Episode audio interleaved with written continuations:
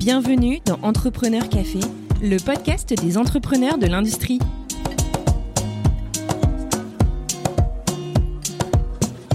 Bonjour et bienvenue dans ce nouvel épisode d'Entrepreneur Café. Moi, c'est Xavier Riquier, l'un des cofondateurs du podcast, et aujourd'hui, je vous amène à la rencontre de Yann Lebaille, cofondateur de Bystamp, startup à l'origine de Chemo, un tampon électronique qui permet d'apposer le cachet de l'entreprise et la signature électronique sur des documents digitaux. Dans cet épisode, nous découvrons les avantages de Chemo, notamment en termes de sécurité, par rapport à d'autres technologies offertes par des entreprises telles que DocuSign. Yann revient sur sa vocation d'entrepreneur qui, depuis ses 21 ans, l'a amené à créer et faire grandir de multiples entreprises dans différents secteurs. Enfin, il partage en toute franchise les difficultés de la vie d'entrepreneur et nous dévoile les grandes ambitions du développement de Bastem dans les prochains mois, avec notamment l'arrivée dans l'entreprise de certains des cofondateurs de Ledger. Bonne écoute! Merci Yann pour passer ce moment avec nous. Bonjour Xavier, merci beaucoup de m'accueillir. Alors Yann, euh, la traditionnelle question euh, pour ouvrir euh, le podcast, est-ce que tu pourrais nous faire le fameux pitch de Bystamp ah, D'accord, je vais faire le pitch en une minute. en fait, Bystamp réinvente le tampon encreur que toutes les entreprises ont, achètent en général à la création pour justement le dématérialiser, pour permettre aux gens de ne plus passer à l'imprimante et de pouvoir signer un document, en même temps apposer un tampon d'un seul clic, sans avoir à utiliser une feuille de papier, de l'encre et perdre cinq minutes. Donc ça, c'est le premier métier. Et puis au-delà de ça, on fait de la signature digitale euh, qui permet justement de remplacer euh, les USign, UniverSign, DocuSign, euh, toutes ces solutions en sign. Mais nous, on le fait de façon avec un objet qui est un tampon et on le fait différemment avec des avantages et, qui sont qui sont certains de façon à ne pas avoir le, le, document dans le cloud. Voilà. De ce que tu me dis, du coup, c'est un objet physique? C'est un objet physique qui a une petite forme, hein, qui fait 7 cm de, haut, euh, le Kimo qu'on lance là aujourd'hui sur le marché, et qui permet euh, effectivement, de, comme une clé, hein, de, venir signer. C'est un petit serveur de signature autonome. D'accord. Et donc, euh, comme tu disais, je pense que beaucoup de gens connaissent les fameux boîtes en sign, là, DocuSign notamment. quel est votre principal avantage ou différence par rapport à eux? L'avantage et par le dessin en fait ce qu'on appelle by design, c'est euh, en fait que le fait que ce soit un objet qui vous est dédié qu'on a acheté, c'est un serveur de signature et donc le document ne transite pas sur un serveur. S'il va être hacké un jour, on pourrait très bien imaginer comme aujourd'hui c'est le cas euh, pour les, les crypto-monnaies qu'une plateforme se fasse hacker, eh ben là il n'y a pas de risque puisque le document ne bouge pas du support sur lequel il est. S'il est sur un smartphone, il reste sur le smartphone. S'il est sur un PC, il reste sur le PC puisqu'on a a son PDF sur un support que l'on connaît et on vient le signer directement via ce serveur. Donc ça apporte en fait cette euh, souveraineté des données par design. D'accord. Donc ça veut dire que le corollaire, c'est que DocuSign, au final, c'est pas forcément très sécur. C'est qu'on envoie ces données quelque part dans un cloud chez quelqu'un. Est-ce que ça viendrait à l'idée des, personnes aujourd'hui de signer un contrat et de se dire finalement je vais le déposer euh, à l'épicier du coin pour que l'autre partie vienne la signer et puis finalement il gardera un double? Ben non, je, je pense que on l'a toujours fait comme ça, c'est-à-dire que le contrat concerne des personnes qui le signent. Après on le range là où on veut le ranger. Si on veut le ranger dans un coffre-fort, on le range dans un coffre-fort, mais on sait, on maîtrise la donnée de bout en bout. Et ce qu'apporte en fait Kemo, euh, le, serveur de signature euh, fait par Bystamp, eh bien c'est cette souveraineté dans la main. Et l'autre euh, alors avantage, et puis le dernier avantage, c'est que cette signature de niveau simple est gratuite à vie. Puisqu'on a acheté son serveur, il n'y a pas de raison qu'on vienne facturer en fait l'usage du tampon dans sa, dans sa durée de vie. D'accord. Non, c'est super intéressant. On reviendra plus en détail sur Bystamp tout à l'heure, maintenant ce qui m'intéresse, c'est parler un peu de toi, Yann. Bah, d'où tu viens Quel est ton parcours Qu'est-ce qui t'a amené à avoir l'idée de créer Bystamp alors en fait, c'était euh, la création de Bystamp en fait est venue par différentes histoires. C'est jamais une, première histoire, c'est que j'étais entrepreneur depuis l'âge de 21 ans. J'ai monté différentes sociétés et puis en fait, euh, ma dernière société était avec euh, on a signé une jeune monture en Amérique latine avec une start-up française qui s'appelle Lemonway. Euh, et le fondateur me propose de rentrer au capital, ce que mon épouse ne souhaite pas. Elle me dit, non, cette fois-ci, c'est bon, tu, tu arrêtes d'investir de, dans les boîtes à côté. Tu fais autre chose, mais tu ne vas pas investir. Euh, ce qui fait que j'ai eu un peu cette, euh, le fait de ne pas pouvoir faire quelque chose avec des amis, parce qu'en général, quand on crée une société, c'est forcément une aventure humaine avant tout plus qu'une aventure financière, eh bien, j'ai créé un projet qui fonctionnait avec les, je dirais, avec les, le principe de Lemonway, qui était un, compte séquestre. Et en fait, j'en suis arrivé à, inventer un projet qui s'appelait Poétique. Et c'est comme ça qu'est arrivé, en fait, l'idée du tampon, parce que on voulait s'adresser aux commerçants. Et les commerçants ont des mille milliards de choses à faire par jour. Et leur rajouter une application sur un smartphone, ben, c'était complexe. je me suis dit, si je mettais toute la technologie dans un tampon, ils connaissent, et donc, on va pouvoir comme ça quantifier les passages pour créer en fait un sorte de, de, de, de cashback chez le commerçant qui est arrivé aujourd'hui, qui est devenu BuyStamp. Mais voilà, l'histoire, elle est, elle passe par différents, je dirais, portes, et puis finalement, on arrive sur un produit qui est totalement différent puisque c'est vraiment maintenant on est figé dans la partie tampon et signature. Et puis notre premier client qu'on a eu sur ce produit était EDF dans l'énergie nucléaire, ce qui a aussi augmenté le niveau de sécurité du produit. Voilà. C'était vraiment euh, c'est jamais linéaire. EDF se sert, se sert de Bystamp pourquoi exactement? Pour signer des contrats avec leurs fournisseurs et autres euh? Alors c'est plus pour de la maintenance interne, c'est-à-dire la traçabilité. Hein, puisque ce tampon est dédié à une personne, eh bien il peut venir signer sur tablette, smartphone ou euh, sur un PC un document de traçabilité. donc c'était vraiment l'objectif, c'était de pouvoir avoir une, une maintenance, une traçabilité dans la maintenance de bout en bout avec tous les opérateurs qui euh, entourent euh, une centrale, c'est-à-dire qu'il n'y a pas uniquement l'interne, mais il y a également tous les sous-traitants euh, qui eux sont pas forcément des gens qui ont l'habitude ou qui ont des badges permanents. Donc le tampon venait remplacer cette, partie-là de sécurité et de traçabilité. Donc concrètement, comment ça pour bien visualiser concrètement Donc l'employé, enfin la personne qui veut signer des contrats a un buy stamp dans sa main. Il a le, le document en version PDF sur son PC. Et c'est quoi? C'est Bystamp qui va générer une sorte de, de, code à rentrer ou de... Alors oui, là c'est les grandes lignes. Alors comment ça fonctionne concrètement? C'est qu'on télécharge un, applicatif qui s'appelle euh, un Kemo. Kemo, c'est une application euh, sur euh, iOS, Android et Windows qui est un lecteur de PDF. on pourrait très bien imaginer demain que Adobe, avec PDF Reader, l'intègre dans son applicatif. Aujourd'hui, on a créé le nôtre. et donc, on ouvre son PDF tout simplement. Et puis avec un Kemo, on vient signer euh, sur l'endroit où on a besoin de signer. On rentre un code PIN par sécurité parce que sa signature c'est engageant. Donc on a un facteur d'authentification euh, et donc on peut et, ça, et, le serveur de signature, le, donc le, vient donc euh, le tampon Kemo vient donc signer le document. Au final, on a effectivement dans le papier sur le PDF, on a le cachet d'entreprise, la signature euh, de la personne quand il s'est enregistré avec le Kemo. Une fois au démarrage de, quand il a réceptionné son Kemo, était tout vierge, donc il l'a paramétré. Et donc il a comme s'il l'avait fait sur le papier, qu'il l'avait finalement scanné, mais c'est pas un scan, c'est une vraie signature digitale. Et euh, il y a un truc que tu as dit tout à l'heure, tu t'as dit que tu as commencé à entreprendre à 21 ans, donc ça veut dire que c'était très jeune. Qu'est-ce qui t'a poussé à entreprendre à cet âge-là? Est-ce que tu avais un parcours euh, classique, lycée, université ou, ou, école de commerce avant? Enfin, qu'est-ce qui t'a amené à, entreprendre à 21 ans, c'est quand même euh, pas banal. Je pense qu'il y a beaucoup d'entrepreneurs qui, vont se retrouver là-dedans. C'est qu'on a toujours envie de créer des choses. On a envie d'aller plus vite que ce qu'on apprend à l'école. On a envie d'entreprendre. donc c'était un peu. Et j'étais aussi avec des parents qui étaient indépendants. Enfin, donc euh, on crée en fait. Un entrepreneur va créer son avenir. Il attend rien de personne. Il, a une idée. Il se dit tiens ça peut marcher. Il est un peu aussi candide entre guillemets. Euh, mais euh, voilà, il y croit. Et c'était un peu ça. Moi, je faisais aussi des études à côté, mais j'étais euh, entrepreneur.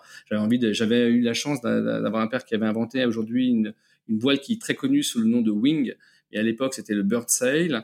C'est une voile qui euh, qui cartonne hein, en, en, 2000, en 2020 depuis depuis un ou deux ans, elle cartonne. Euh, et lui, il l'avait créé en 84. Moi, je l'ai relancé en 95, et c'était ma première société. Euh, et donc, j'ai obtenu des, des des aides pour lancer l'activité, mais trop tôt sur un marché, bah, et c'est ça apprend. Mais euh, voilà, donc c'était la première aventure entrepreneuriale. N'a pas forcément été une réussite en termes commerciaux, mais en termes d'apprentissage, euh, on apprend beaucoup puisque on, voit que bah, c'est tous les tous les tous les à côté en fait qu'on n'apprend pas à l'école. Mais c'était oui, c'était une, aventure riche. Hein. Et après j'ai continué, j'ai continué, mais j'ai fait mes études quand même en parallèle. D'accord, donc tu as, fait tes études et à côté, tu montais des, projets, etc. C'est ça, tout à fait. Ok. Et est-ce que c'était toujours dans, l'univers de la, on va dire de la tech au sens large ou est-ce que tu as, as, été amené à toucher un peu à différents secteurs?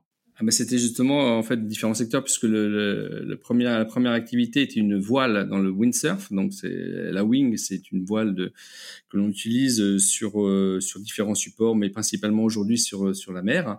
Mais euh, oui, j'ai travaillé dans différents secteurs parce qu'en fait moi j'adore et ça dépend chacun a ses affinités, mais j'adore les euh, les petites rivières parce que c'est les petits les petits bouts en fait. Je, je suis pas, il y a certains qui vont qui vont préférer toucher directement des grands comptes avec des gros niveaux de facturation. Moi, j'aime bien les petits, les petits centimes et, euh, et les multiplier en fait les, les, produits donc sur, sur, le marché. Donc c'était ça un peu euh, qui, me passionnait. Et, puis bon, pour la première aventure, c'était un peu différent parce que c'était un brevet familial que j'ai remis au bout du jour. Donc, mais sinon, après, j'ai eu des, des, sociétés plus dans le, dans le centime où on faisait du volume. Et du coup, euh, la question que je me pose, quand tu me dis ça, c'est qu'au final, tu n'as jamais été salarié? Voilà, ça c'est au grand regret, grand regret de mon épouse euh, qui alors là, voilà. Aujourd'hui, je suis salarié quand même de Bystem, ça c'est comme, mais bon, j'ai en tant que dirigeant, on est on est salarié, mais on n'a pas tous les avantages d'un salarié.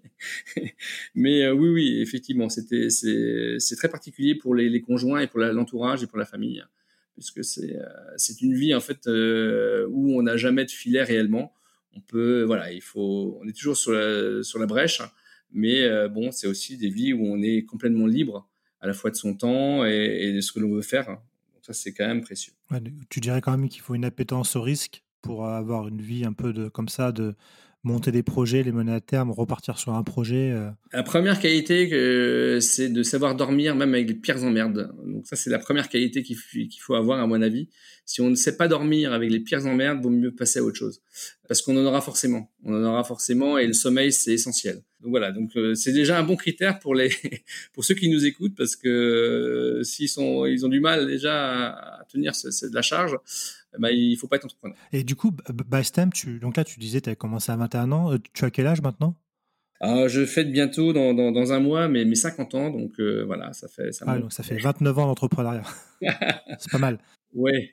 Et du coup, Bastem, tu, tu l'as créé à quel âge? Euh, Ça fait maintenant, on, on, entame notre septième année, donc ça, ça fait un petit bout de temps là, c'est 42 ans. 43 ouais, ça passe à la, quarantaine, d'accord. Et, et, donc, au, au, fil de ces, de ces 7 ans, tu disais que c'est parti d'un projet avec un, avec un ami. au début, vous vouliez cibler les, commerçants. En fait, vous avez fait quand même, dans le jargon, on va dire, pas mal de pivots avant d'arriver au, produit final. Est-ce que tu penses que là, c'est le produit qu'il faut, qui a bon marché et que c'est un, qu'il va y avoir un développement fort de la, société dans les prochaines mois, années? Alors moi, dans les prochains mois, je pense qu'il y aura un très fort développement. Il y a eu des pivots jusqu'à très récemment, mais jusqu'à il y a un an, il y a eu encore un pivot. Euh, donc en fait, là, c'est bon, on pivote plus. Le, on n'a pas des pivots forcément sur tous les, les points de l'entreprise, mais sur euh, pas sur le concept, mais sur la technologie. Euh, donc on avait un bon concept, a priori qui, qui plaît. En tout cas, les gens euh, adhèrent au, au, produit. Et mais on avait une technologie qui n'était pas encore assez mature. Et finalement on a euh, eu réussi à, à, capter en fait les fondateurs d'une société, une licorne française qui s'appelait Ledger et qui ont souhaité du coup venir développer en interne tout un nouvel OS sur un, un élément sécurisé qu'ils maîtrisaient et apporter cette technologie en fait au tampon électronique euh, Chemo. Et ça, ça a été un réel pivot encore, dernier pivot, comme quand on, pivote tout le temps. En 7 ans, on a quand même pas mal pivoté. Mais euh, voilà, ça a permis d'avoir à la fois le concept et à la fois l'alignement des planètes et la techno. Donc aujourd'hui, on a les deux. Et maintenant, on va déployer. On est en phase de déploiement, d'industrialisation du produit. il sort dans les bacs d'ici 15 jours. Oui, j'allais te demander euh, où ça en est du coup. donc là, vous avez, vous avez déjà quelques gros clients comme EDF vous avez un peu rodé la techno et là, donc c'est prévu d'aller à l'échelle, comme on dit, d'accélérer dans les prochains. Oui, voilà. Aujourd'hui, c'est on est dans une phase où euh, notre cible prioritaire, en plus des, grands comptes, c'est surtout euh, toucher la masse, toucher les gens qui euh, n'ont pas forcément envie de payer un abonnement, qui ont besoin de signer, qui veulent gagner du temps. Euh, donc c'est la TPE PME auto-entrepreneur euh, qui vraiment, euh, mais au niveau européen et mondial. moi je rentre du Japon là parce que le Japon nous a, enfin le gouvernement japonais nous a invités. Et là ils ont encore une culture encore plus forte du, du tampon puisque c'est le Hanko. et là c'est on touche plus un marché uniquement B2B mais B2C. donc, on a vraiment encore une base installée bien plus forte. Mais effectivement, c'est nous aujourd'hui, c'est déjà de, répondre aux besoins de ne plus imprimer un document et de le signer et d'apporter une traçabilité. Et puis après, que les gens puissent s'apercevoir qu'avec ce produit, eh ben, ils peuvent aller peut-être plus loin, faire encore d'autres choses, mais ne pas les brusquer, euh, les, amener en fait euh, pas à pas vers euh, l'évolution en fait vers une dématérialisation de leur process de plus en plus forte. Donc on est là pour apporter cette, cette transition avec Kemo. Et est-ce qu'il n'y a pas un processus un peu comment dire d'évangélisation à faire auprès des clients finaux qui, peuvent être un peu conservateurs sur le fait de plus imprimer, de tout signer électroniquement. Comment, comment vous abordez ça quand vous, allez démarcher les clients?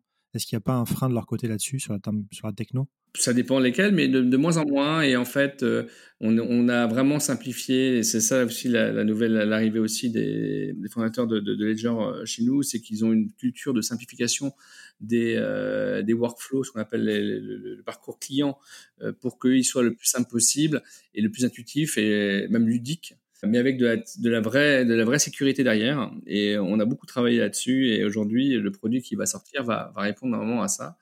Euh, et on veut pas tout changer chez le, client final. C'est pour ça qu'on veut pas non plus lui, imposer un abonnement sur quelque chose qu'il ne connaît pas. Euh, donc, et ça, c'est un des avantages de, de, de Kemo dans, un, dans, dans, une version, je dirais, de base, où euh, en fait, on peut vraiment avoir de la signature sans avoir à payer à côté. On achète juste son produit. Et voilà. Donc, euh, on, distribue aussi les produits dans, les, magasins où traditionnellement c'était diffusé. vous voyez, on est chez Bureau Vallée, on, est chez Raja. Donc, on est. J'allais te poser la question parce que tu me disais tout à l'heure qu'en gros, vous vouliez visez pas uniquement la France, mais directement à l'international dès le début. Donc, comment vous allez faire ça en, en étant encore une start-up? Donc, c'est passé par des canaux de distribution classiques? Voilà, on passe par des canaux de distribution classiques et, euh, on est aussi euh, une société très ouverte à, licencier la technologie euh, à, des, tiers qui veulent aussi continuer à promouvoir la, signature sous, notre forme en tout cas.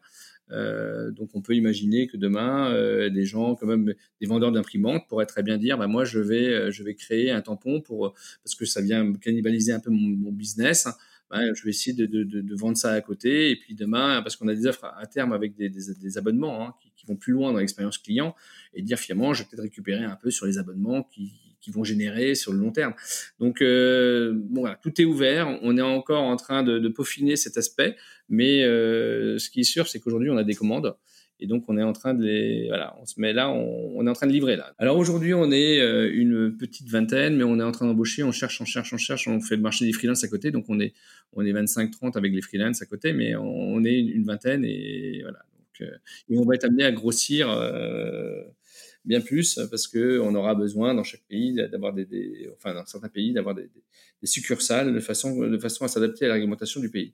Donc ça, c'est un peu notre métier. Ah oui, oui, oui, parce que la signature, ça engage le contrat, donc le contrat, dépendamment des pays, c'est peut-être pas forcément la même euh, législation, c'est ça?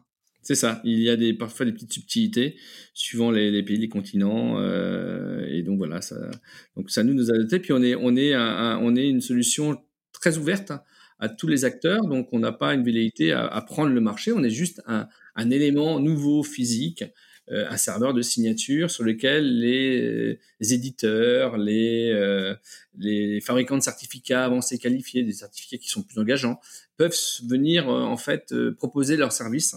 Donc voilà, donc on doit mettre en place une marketplace, on doit faire des choses, donc il y a encore plein de travail à faire. Donc, euh, mais le socle, en tout cas de base, est présent.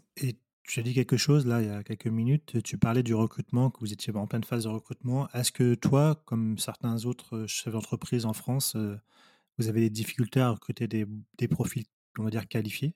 C'est vrai qu'on va, on fait aussi pour ça, et je pense que malheureusement, on arrivera à, faire des levées de fonds pour euh, faire quelque part entre guillemets du dumping, hein, c'est-à-dire euh, malheureusement bien payer les, bons talents euh, parce que aujourd'hui c'est compliqué.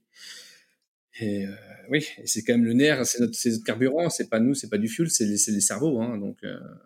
C'est quoi C'est plus la partie techno, développement, où c'est compliqué de trouver des gens, ou plus la partie vente euh... Non, non, pas vente, et techno. techno. Nous, c'est vraiment, on est une solution technique et on a principalement besoin plus de, de je dirais, de, de techniciens et, et, et, la partie vente, je dirais, c'est pas forcément celle qui demande le plus. Puis on, voilà, le produit se suffit par lui-même, c'est assez simple à expliquer. Euh, voilà. Après, c'est la réglementation. Il y a sans doute des, des, gens qui vont devoir, des personnes qui vont devoir faire des supports, mais, mais c'est quand même pas le gros des, des troupes. Le gros des troupes, c'est plutôt la partie R&D. La partie R&D, ouais. ouais. Donc, tu, tu, rejoins ce que disent la plupart des, des acteurs en ce moment, que c'est très compliqué euh, d'attirer les talents. Euh.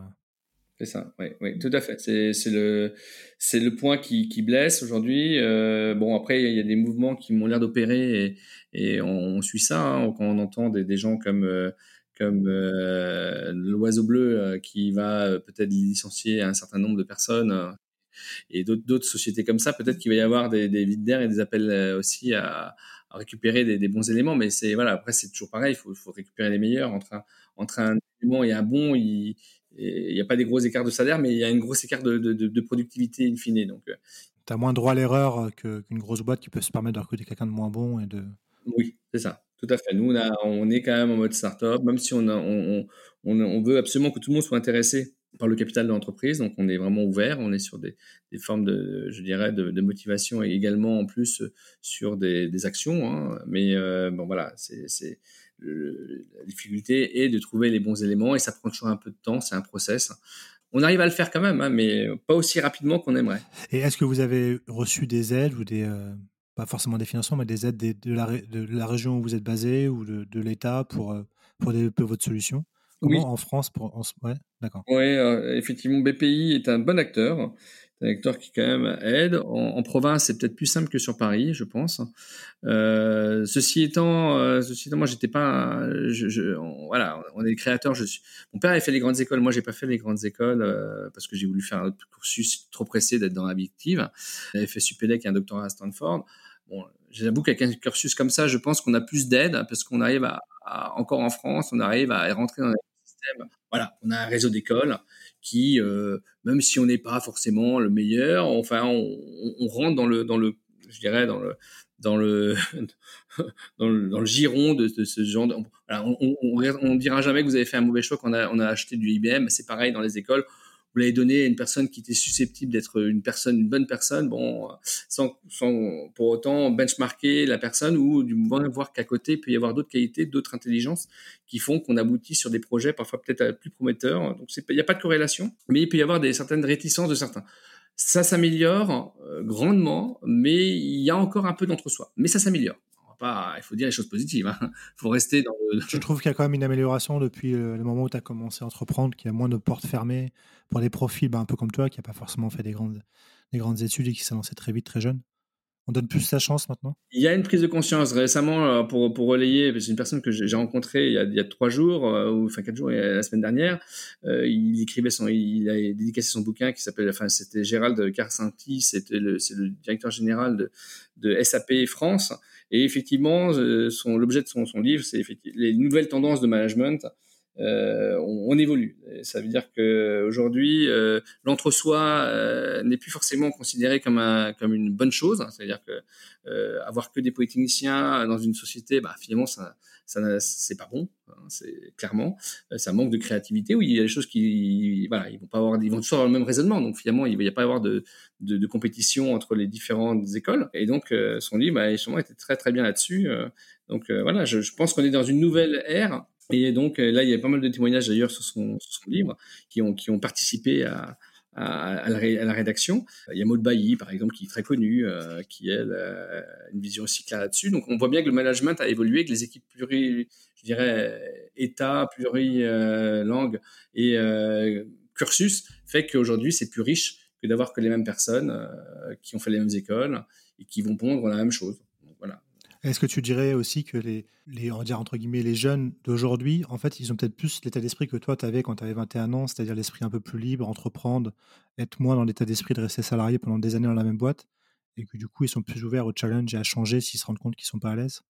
Il y a ça, mais il y a aussi le pendant, c'est que j'ai l'impression que la génération est un peu moins. On peut pas, à mon avis, quand on est entrepreneur, on peut pas tout concilier, ou c'est très compliqué. Il y a des moments où on peut pas concilier à la fois une qualité de vie euh, euh, si on prend, moi j'écoutais euh, dernièrement un podcast euh, euh, justement du fondateur de, de, de Usain que j'aime beaucoup euh, et qui disait ils ont mangé des pâtes, on mange des pâtes et si on n'est pas prêt à faire ça et à, à se sacrifier complètement pour l'entreprise, ben, ça marchera pas parce qu'à un moment donné c'est aussi du travail. il n'y a pas de, il y a pas de secret, il n'y a pas que que l'école, il n'y a pas que, il faut. il n'y a pas que le levée de fonds et puis. Voilà il faut, il faut y aller. Il y a, de la résilience dans, un, projet, parce que forcément, ça va être compliqué. Si on n'est pas capable d'avoir une certaine forme de résilience forte, eh ben, euh, quand il y aura une vague qui va arriver ou un vent contraire, euh, bah, ça va être compliqué. Donc, euh, j'avoue que l'expérience accumulée jusqu'à maintenant m'a fait éviter des erreurs assez bêtes. Que j'ai fait par le passé. Donc voilà. Donc, si tu avais, si avais une ou deux erreurs à, à, partager avec nous pour éviter que les gens qui nous écoutent et qui sont en train de se lancer les fassent, s'il y avait eu deux, trois faits marquants? Euh, Les faits marquants, euh, moi je trouve que souvent quand on est jeune, euh, la moindre difficulté, on se dit c'est vraiment trop, trop, trop, on, en a, on arrive au bout de ses limites. Ses. Il faut les, tant pis, il faut, il faut, il faut parfois les savoir les aller encore au-delà et, d'être encore plus tenace dans, dans son, et d'y croire encore. Et euh, souvent, ça fait ça fait la différence. C'est peut-être les, les 5% supplémentaires, mais finalement, on arrive à, à, ouvrir une porte qu'on n'avait pas réussi et, et, elle nous ouvre sur un univers qui va changer l'entreprise. Donc euh, c'est facile à dire après coup, mais quand on est dans le dans le rush, il faut pas faut aller puiser vraiment en soi le, les dernières forces qu'on peut avoir, euh, parce que parfois ça se joue à peu de choses en fait. Hmm. Ça se joue à peu de choses. Il faut persévérer. Il faut vraiment persévérer, mais à un point très fort. C'est-à-dire que parfois, faut, si on est vraiment convaincu, il ben faut, faut vraiment y aller. Tant pis. C'est ce que je dis, ça t'est arrivé. Moi, je, je, je, suis pas le seul. Hein, vrai que euh, les entrepreneurs parfois ça pleure sous la douche. Bah parce que c'est tellement compliqué qu'on se dit comment est-ce qu'on va payer les gars, comment on va faire ci, comment. Ah ouais, bah il faut être prêt à, vraiment endurer. Mais bon, il y a des bons moments aussi, hein, c'est pas tous les jours. et du coup, euh, toi, avec, avec le recul, ça fait 29 ans, donc tu as créé plusieurs sociétés, enfin, tu as vraiment un grand vécu là-dedans. Est-ce que si tu parlais au, au, jeune Yann de 21 ans, tu lui dirais de continuer de foncer ou tu lui dirais de. Bah, n'entreprends pas, fais, autre chose, fais des études? À l'heure où je suis encore aujourd'hui, tant que c'est pas. Moi, je suis comme saint Thomas, tant que, tant que c'est pas fait, je dirais, euh, objectivement, rationnellement, vaut mieux faire. Euh, des bonnes études, grande, bah, grande école, faire un bon poste, rentrer. Ça, c'est la solution la plus, je dirais, la plus fiable, en tout cas sur sur une vie, qualité de vie euh, qui sera qui sera là aujourd'hui, si on parle. Maintenant, euh, on apprend beaucoup de choses en se prenant des claques, euh, en y allant. La qualité de vie, forcément, elle en prend un coup parce que c'est des, il y, a rien de linéaire, il n'y a pas le chômage, il y a plein de choses qu'on n'a pas. Voilà, on est, on est on a un électron libre, donc on la liberté, ça se paye cash. Euh, mais on apprend. Moi, je, je pour l'instant, je ne regrette rien, mais je dirais au final, si on a réussi jusqu'au bout, euh, ça sera. C'est toujours pareil. C'est on est en devenir. C'est comme un, match. Tant qu'on n'a pas, pas sifflé la, fin du match, on peut pas savoir qui a gagné. Et même si on avait des bons pronostics, euh, voilà, il faut être comme Saint Thomas. On est très pragmatique dans l'entreprise.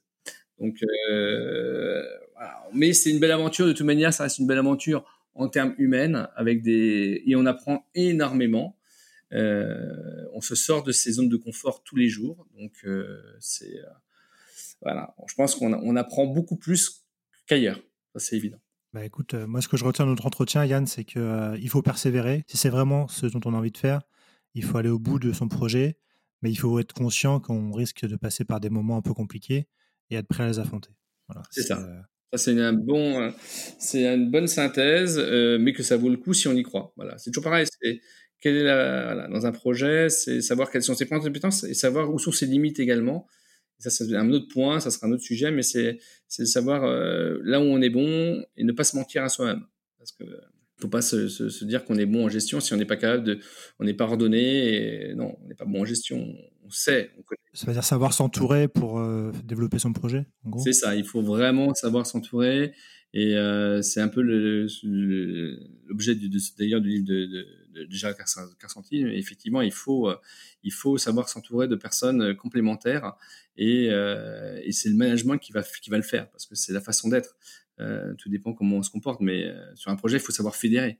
Et euh, si on sait pas faire, si on sait pas fédérer, ça peut être compliqué. Eh bien, merci Yann pour ce, pour ce beau moment passé ensemble, pour ces, ce parcours de vie et pour ces belles anecdotes et je pense ce, message que je trouve hyper, hyper intéressant à envoyer aux gens qui ont, bah, qui ont envie de se lancer. Savoir que ça va pas être forcément rose tout le temps, mais que ça vaut le coup si jamais on est convaincu de son projet. Et qu'il faut y aller. C'est pas une sinécure. voilà. Merci beaucoup, Yann. Merci, Xavier. Merci.